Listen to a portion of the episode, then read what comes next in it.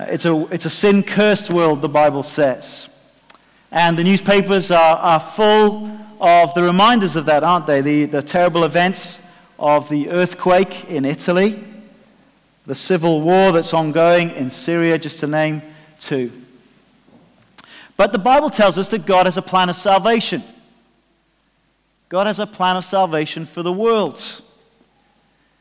How's the plan going? I suppose is a relevant question. Are you encouraged or discouraged? We could get quite discouraged in the UK. Lots of church buildings, most have empty seats, and the congregation is getting older. There's a lot of indifference to Christianity, and in fact, at times, a growing secular hostility. And it could look like this plan is not really amounting to much at all. In Isaiah, we see that God is speaking to a group of people who are mourning over such things. It seemed as if God's great big plans of salvation had come to nothing. And we're just going to take the time to see what God had to say to them.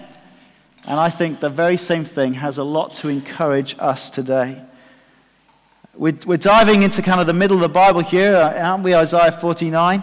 Uh, what's the story so far? Well, the story so far is this that it is a sin cursed world because of our rebellion against God.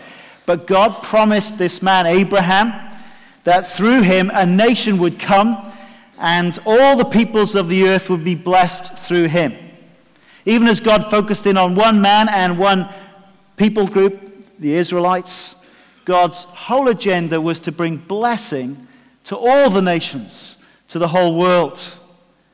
But read through the Old Testament book, this history of God's dealings with his ancient people, and you will see that actually Israel failed to live up to that promise.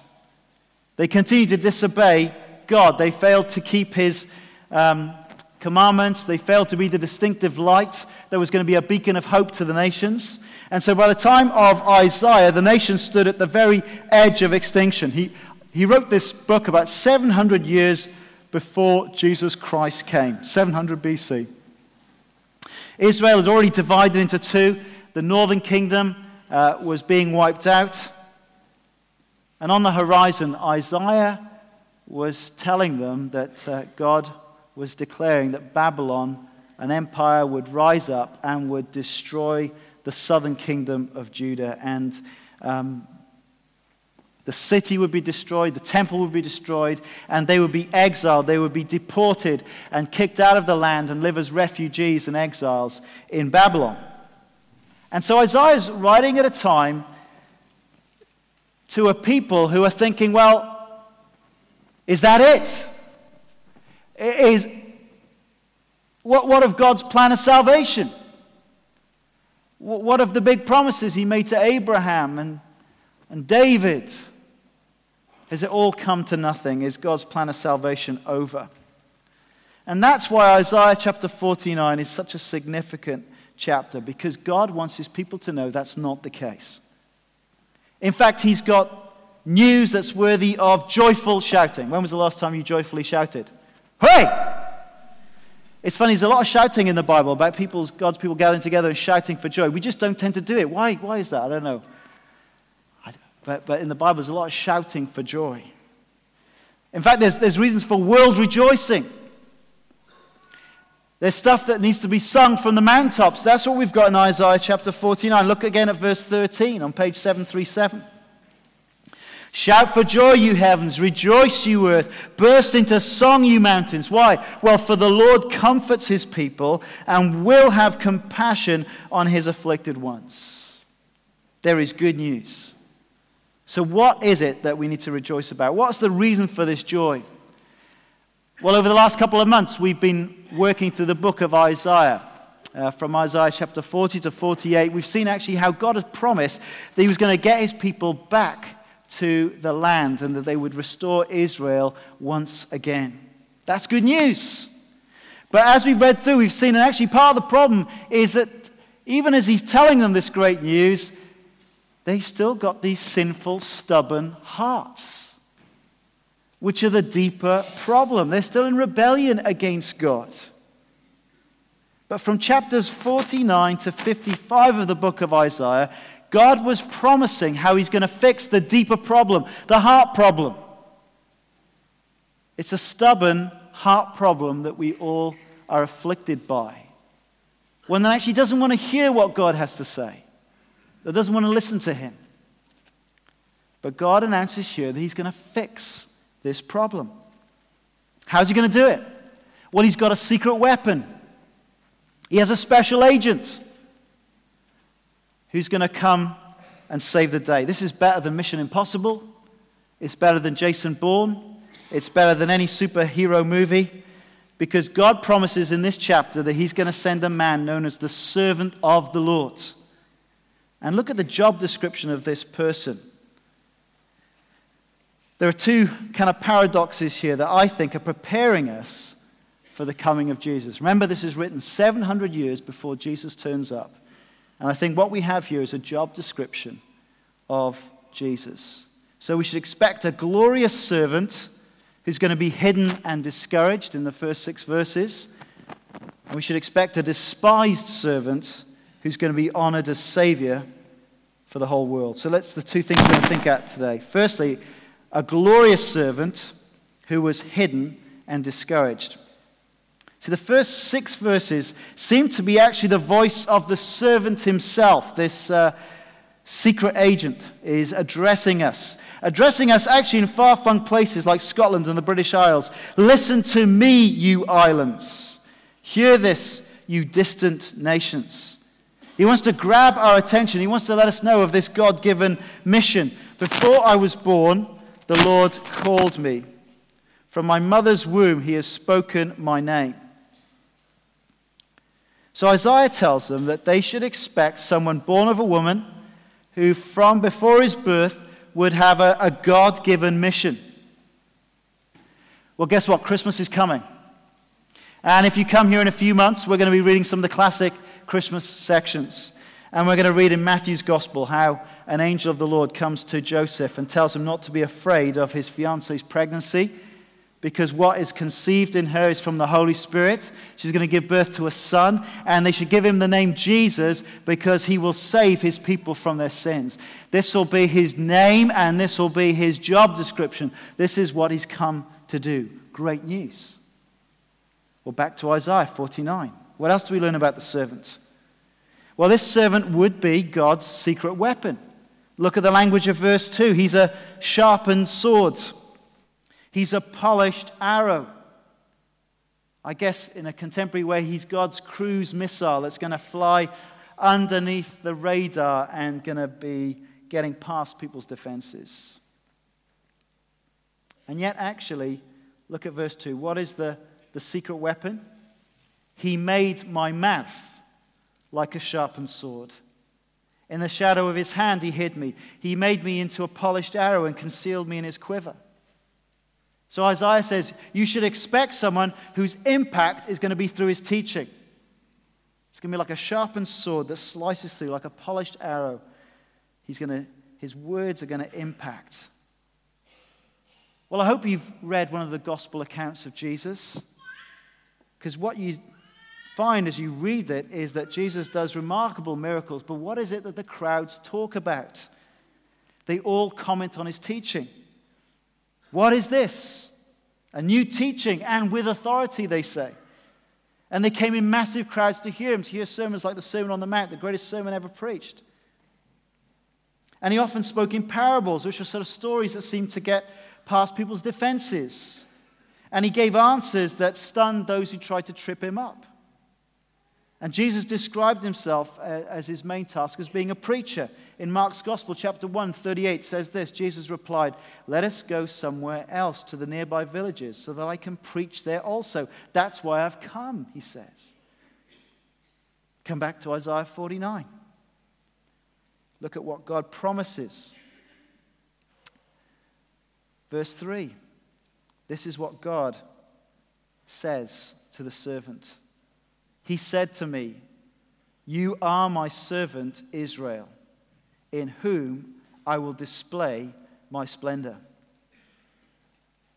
Now, when you read uh, this part of Isaiah and you read uh, the servant songs, it's a legitimate question to ask well, who is it that's speaking? I mean, verse 3 seems to say, well, it's Israel. You are my servant, Israel. Is he speaking to the whole people of Israel? And yet, when you read these verses, it's very much about an individual, isn't it? And verse 5 tells us that the servant will gather Israel to himself. So, how would that work? That Israel would gather Israel to himself? No, it, it's not the whole people of Israel. Some will say, well, is it Isaiah the prophet? Is he referring to himself?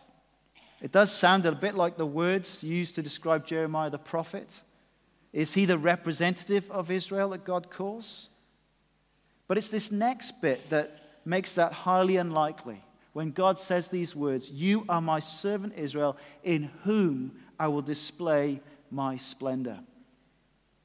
Alec Motyer, an expert in Old Testament and the book of Isaiah, who actually died on Friday, uh, wrote in his commentary uh, in the book of Isaiah this. This is what he says. This phrase, I will dis- you will display my splendor, is never said to any prophet or individual or to Israel or to any group within Israel. Isaiah says a unique thing about a unique person. This servant will be totally unique. He's going to somehow represent Israel, but he's going to be totally unique within Israel. He's going to be the one who's going to uniquely display the beauty and the splendor of the Lord. And that's why I take the four servant songs to all specifically relate to Jesus. He's the unique, sinless, Israelite who reveals the glory and the splendor of God. In the book of Acts, the history of the early church, you find Philip running alongside a, a chariot.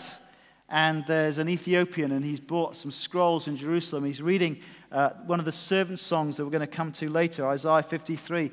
And he's puzzled, and, and he asks Philip, Who is the prophet talking about?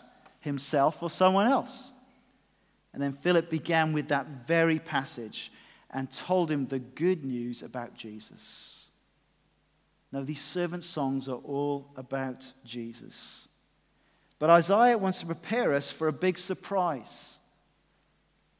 This glorious servant who's going to display the splendor of God, there's going to be something hidden about him, and he's going to be discouraged. When the servant comes on the scene revealing God's glory and teaching God's truth, people are going to be questioning. They're going to say, Well, is he really God's servant? And they're going to reject what he says. Notice the language of verse 2 He's hidden, he's concealed. And strikingly, the, the language of disappointment and discouragement in verse 4. But I said, I have labored in vain. I've spent my strength for nothing at all. And this is one of the striking things as you read the gospel accounts, isn't it? That even as Jesus is doing incredible miracles that only God can do, and even while he's teaching with such great authority so the crowds marvel, the religious leaders took offense at him because he came from such an ordinary family, such an unremarkable situation. They said, Isn't this the carpenter? Isn't this Mary's son and the brother of James, Joseph, Judas, and Simon? And as he talked of forgiving sins, the teachers of the law were thinking to themselves, why does this fellow talk like this? He's blaspheming. Who can forgive sins but God alone? And even as the disciples who followed him and listened to him, they were so very slow, so very dim about getting the point of his identity. These verses from uh, Isaiah tell us how God's going to be at work uh, in his servants so that the people will be fed in barren places.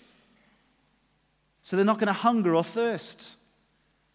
And so we read of Jesus reading, uh, feeding 5,000 people on one occasion, 4,000 another occasion, miraculously, people in the wilderness. And after seeing Jesus do these great miracles, um, they have this conversation in Mark 8 uh, Jesus said to them, aware, uh, aware of their discussion, Jesus asked them, Why are you talking about having no bread? Do you still not see or understand? Are your hearts hardened? Do you have eyes but fail to see, and ears but fail to hear? And don't you remember? When I broke the five loaves for the 5,000, how many basketfuls of pieces did you pick up? Twelve, they replied.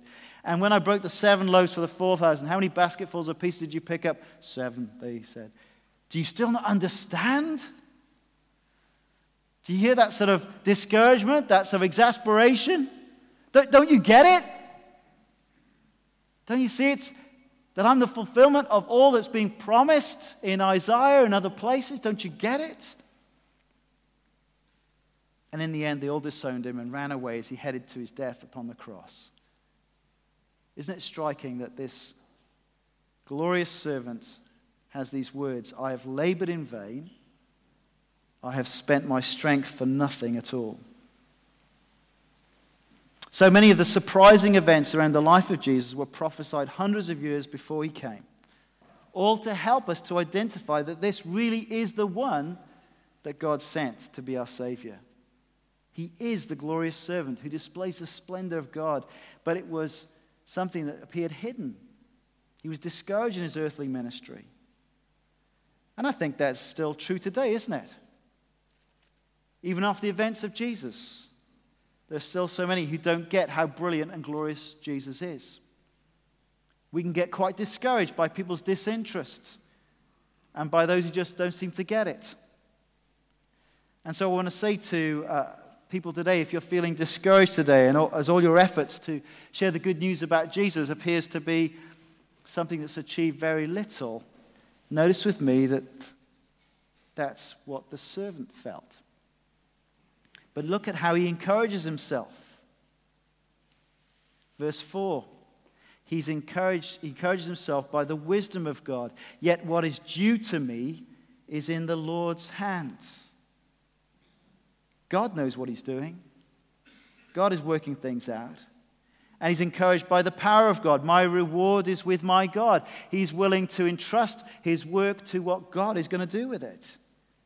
And then he recalls the words of God that promise a big impact of people being saved all over the world. And here's the heart of this amazing song in verse 6.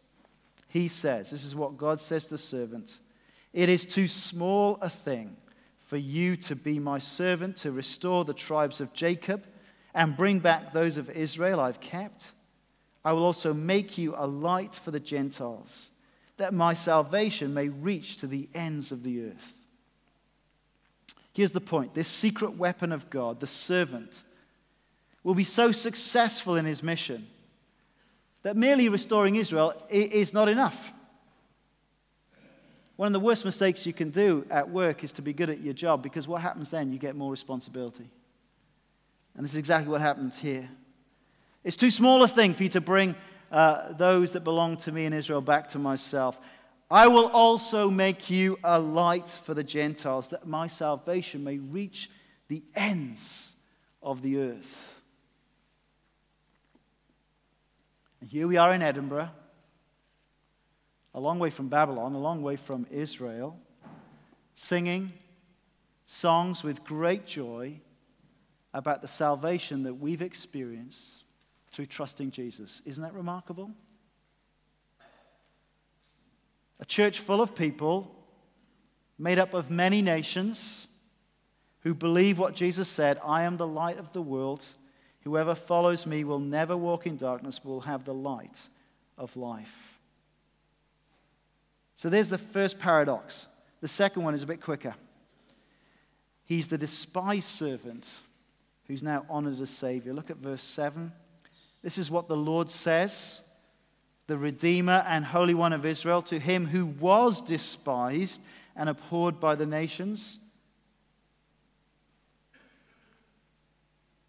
to the servant of rulers. Kings will see you and stand up. Princes will see and bow down because of the Lord who is faithful, the Holy One of Israel who's chosen you. How striking. This glorious Savior that God provides will for a time be despised and abhorred. Isaiah's preparing them for what is to come. There's going to be a time that the very one that God delights in is going to be treated with disgust as a mere servant of no consequence. It's striking that as you read the gospel accounts, the name of servant is one that Jesus delights to embrace. And in fact, he calls those who follow him to also view themselves as servants as well. Don't act like the big shots, the impressive people everyone should run around and serve. No, you should be the ones who go out to serve others because in that you'll be like him, because he says this Whoever wants to become great among you must be your servant. And whoever wants to be first must be slave of all. For even the Son of Man did not come to be served, but to serve, and to give his life as a ransom for many. This language of despised and abhorred, to me, describes the events of the cross. All the gospel accounts focus on the final week, don't they? incredibly focus on his death. They show how the kings and rulers of Israel mocked and despised Jesus, stripped, beaten, scourged, a crown of thorns smashed on his head, nailed hand and foot to wood, and raised high above the ground before the crowds to die in shame and agony. And many of the crowds mocked and jeered. He saved others, they said. Let him save himself. Let this Messiah, this King of Israel, come down now from the cross that we may see and believe. They mocked him, they despised him, they abhorred him. But his final words on the cross were these It is finished. Mission accomplished. Job done. Jesus was that despised servant, and yet Isaiah tells us that there'll be a moment of great change. Something would happen so that time will come when kings would rise to acknowledge his superiority. Princes would bow down to acknowledge him as the King of Kings. And the Bible tells us that uh, Jesus, who ascended to God's right hand, will return again. And he will bring in this everlasting kingdom. And on the day of his return, every knee will, t- will, will bow and every tongue will confess that Jesus Christ is Lord. The resurrection of Jesus Christ is what makes this incredible, uh, dramatic change happen. Despised and abhorred, and yet risen from the dead one day kings will rise to the superiority of the King of Kings. All will acknowledge him. We can be forgiven. We can be accepted by God. We can receive eternal life. We can be part of God's family because God was at work in the life and death and resurrection of Jesus Christ. He is the servant of the Lord who's come to deal with our greatest problem. Even in apparent failure, even in the moment of rejection, in his death upon the cross, God was achieving a great salvation rescue. And that is the good news that needs to be shouted from every mountaintop. He's the one who can rescue sinners out of their slavery. If life's just going great for you and you're just doing fabulous, uh, then what I say is come back uh, uh, in a few more years because you'll realize that that's not the case. You won't have years to hear about this good news of Jesus until you realize how afflicted you are by your sin. How much we mess up our life, mess up our relationships because of our own selfishness and sin. How we are people who are estranged from God. And my friends, when you've got years to understand that, you will come to see the work of this servant as one that causes great joy and rejoicing. It's interesting that the New Testament in Acts chapter 13, Paul quotes this psalm, uh, this song of the servant, and applies it to uh, his work. He leaves just proclaiming the good news to Israel and the Jewish synagogues, and he heads to take the good news to the Gentiles. And he quotes this very thing. He says, Well, it's because it's too small a thing. I will make you a light for the Gentiles, that my salvation may reach the ends of the earth. This is the great, glorious good news that we get to share. I don't know whether you feel discouraged uh, as you look at uh, God's salvation plan. But as we look back in history and see that God promised that a servant would come, it describes the nature of his ministry and his life, and Jesus comes exactly in fulfillment of that. And as we consider that now, in the language of verse 8, now is the time of favor, now is the day of salvation. Jesus is the covenant, the word of grace for all sinners who will trust him then what we're seeing right around the world is captives being freed. Those in darkness and in prison of their sin being released.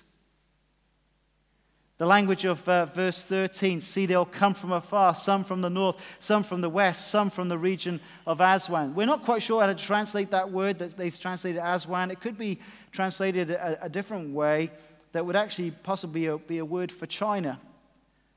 And perhaps when you're in Israel, China looked the furthest place it could ever possibly be. And yet it says there's a day coming when you're going to see people coming from the north, from the west, even from China,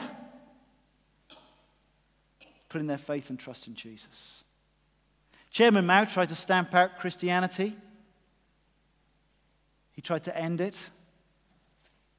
They estimate today that there's 100 million Christians in China. My friends, the Lord Jesus Christ is the secret weapon that is bringing salvation to the very ends of the earth. It's all on track. And the wonderful thing that we're being reminded of today in these baptisms, as we see Allison and Jennifer and Bethany and Johnny and Charlie and Lewis getting baptized today, is that they're saying, Well, do you know what? Jesus has conquered me. I recognize that He is my Savior and my Lord, and I'm following Him. I'm living for Him. And they're part of a great crowd of over 2 billion people right around the world to acknowledge that this despised servant is now Savior and Lord. What about you? If you've got any questions, if this is all new to you, uh, speak to someone today. We'd be delighted to try and explain it a little bit more. We run courses to help people uh, think about the basics of the Christian faith. It, soon we'll be starting a course called Glad You Asked, uh, asking, answering the big questions that people have. We'll also be starting a course called Christianity Explored that kind of goes through Mark's gospel so you can understand Jesus from that. Why don't you think about doing that? My Christian friends, Jesus cried, It is finished. He is a light for the Gentiles. His salvation is reaching the very ends of the earth. We should shout for joy. We should rejoice. We should burst into song. Song for the Lord comforts his people and he will have compassion on his afflicted ones. Isn't that great news? It is great news. Let's pray.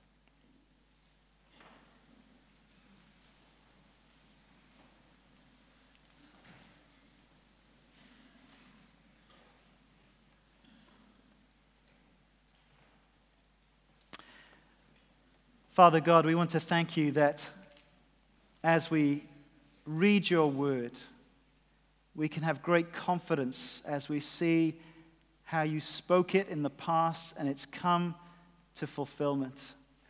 And that the promises that are yet unfulfilled will one day be fulfilled in the returning of your Son. Help us to live in the light of that day. Lord, help us to see the brilliance and the beauty of the Lord Jesus, who displays your splendor and glory.